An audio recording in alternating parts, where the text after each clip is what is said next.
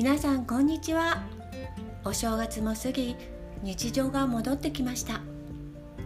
突然ですがこの度ポッドキャスト名を白百合御前心のごちそうから朗読作業に変更しました。日本や世界の名作を通して皆さんの心が明るく豊かになるような朗読をお届けしますのでどうぞ引き続きよろしくお願いいたします。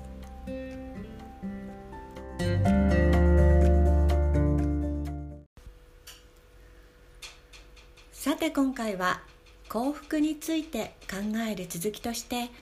日本のデューイと呼ばれる教育学の学者であり宗教家の牧口常三郎氏の著書「創価教育学体系1から幸福と善および徳をお送りします。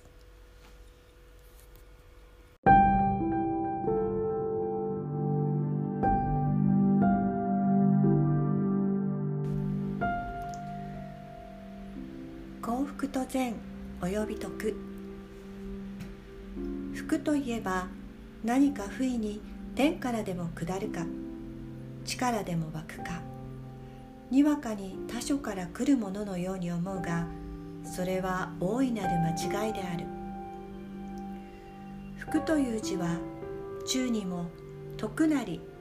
善なりとあって筆教本心の異名である。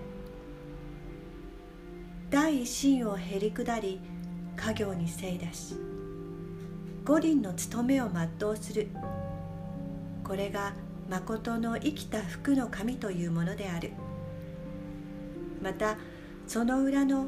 災いというのもにわかに他から湧いてくるものではない。各自の指針貪欲身勝手の心から天地上下をひっくり返し不忠不幸夫婦喧嘩や兄弟争い家業を怠けて身を滅ぼすような悲惨事が生するに至る。これが誠の災いというものですなわち生きた貧乏神である。とは童話の時証である。もとより説明全体が可であると認めるものではないが多分の真理を説明しているものとして受け入れることができよう。幸福と善とが全く一致の場合においてのみ最高の価値たるべきものであろう。しからば現在のごとき時勢においていかにしてその一致が期待されるべきか。善の概念の再考をなすか幸福の概念を修正するか。社会を善と幸福一致の状態に改造するかでなければなるまい。社会の改造運動も現在の不平不満も要するにこの両方の不一致に基づくということができる。財産の無制限なる私有が今の社会の最大なる弱点であり少なくともその重大なる一つである。現在はその一致に向かって進行しつつある。これに達するには二つの方向よりすべきであるのに今はその一つのみが社会の表面に現れて他はいまだ社会における意識の表面に現れておらぬ。すなわち経済上私有財産の平均に向かって進みつつある事業は否むことあたわざるところでいかに不快であってもこれに顔を背けるわけにはいかないのである。しかしてこれが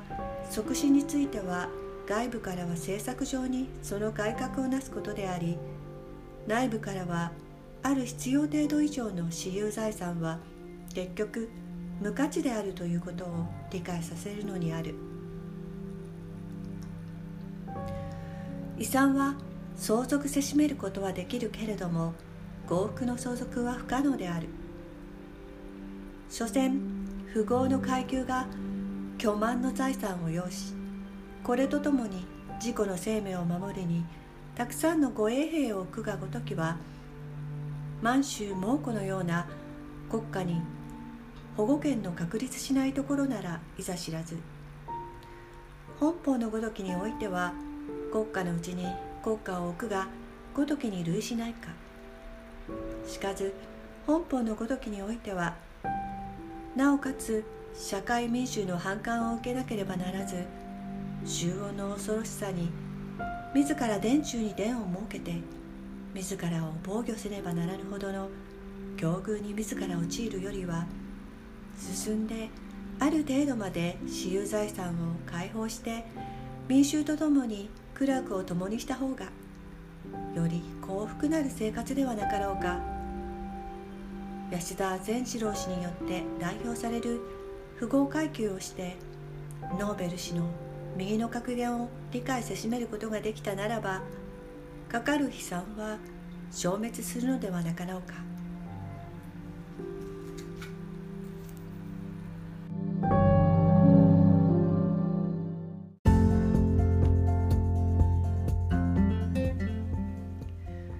冒頭部の五輪とは儒教で人の守るべき5つの道。父子の心君臣の義。夫婦の別。徴用の序法有の心であり。つまり人間関係のあるべき姿。これらを守った上での幸福が望ましいということでしょうか。ではまた良い一日をお過ごしください。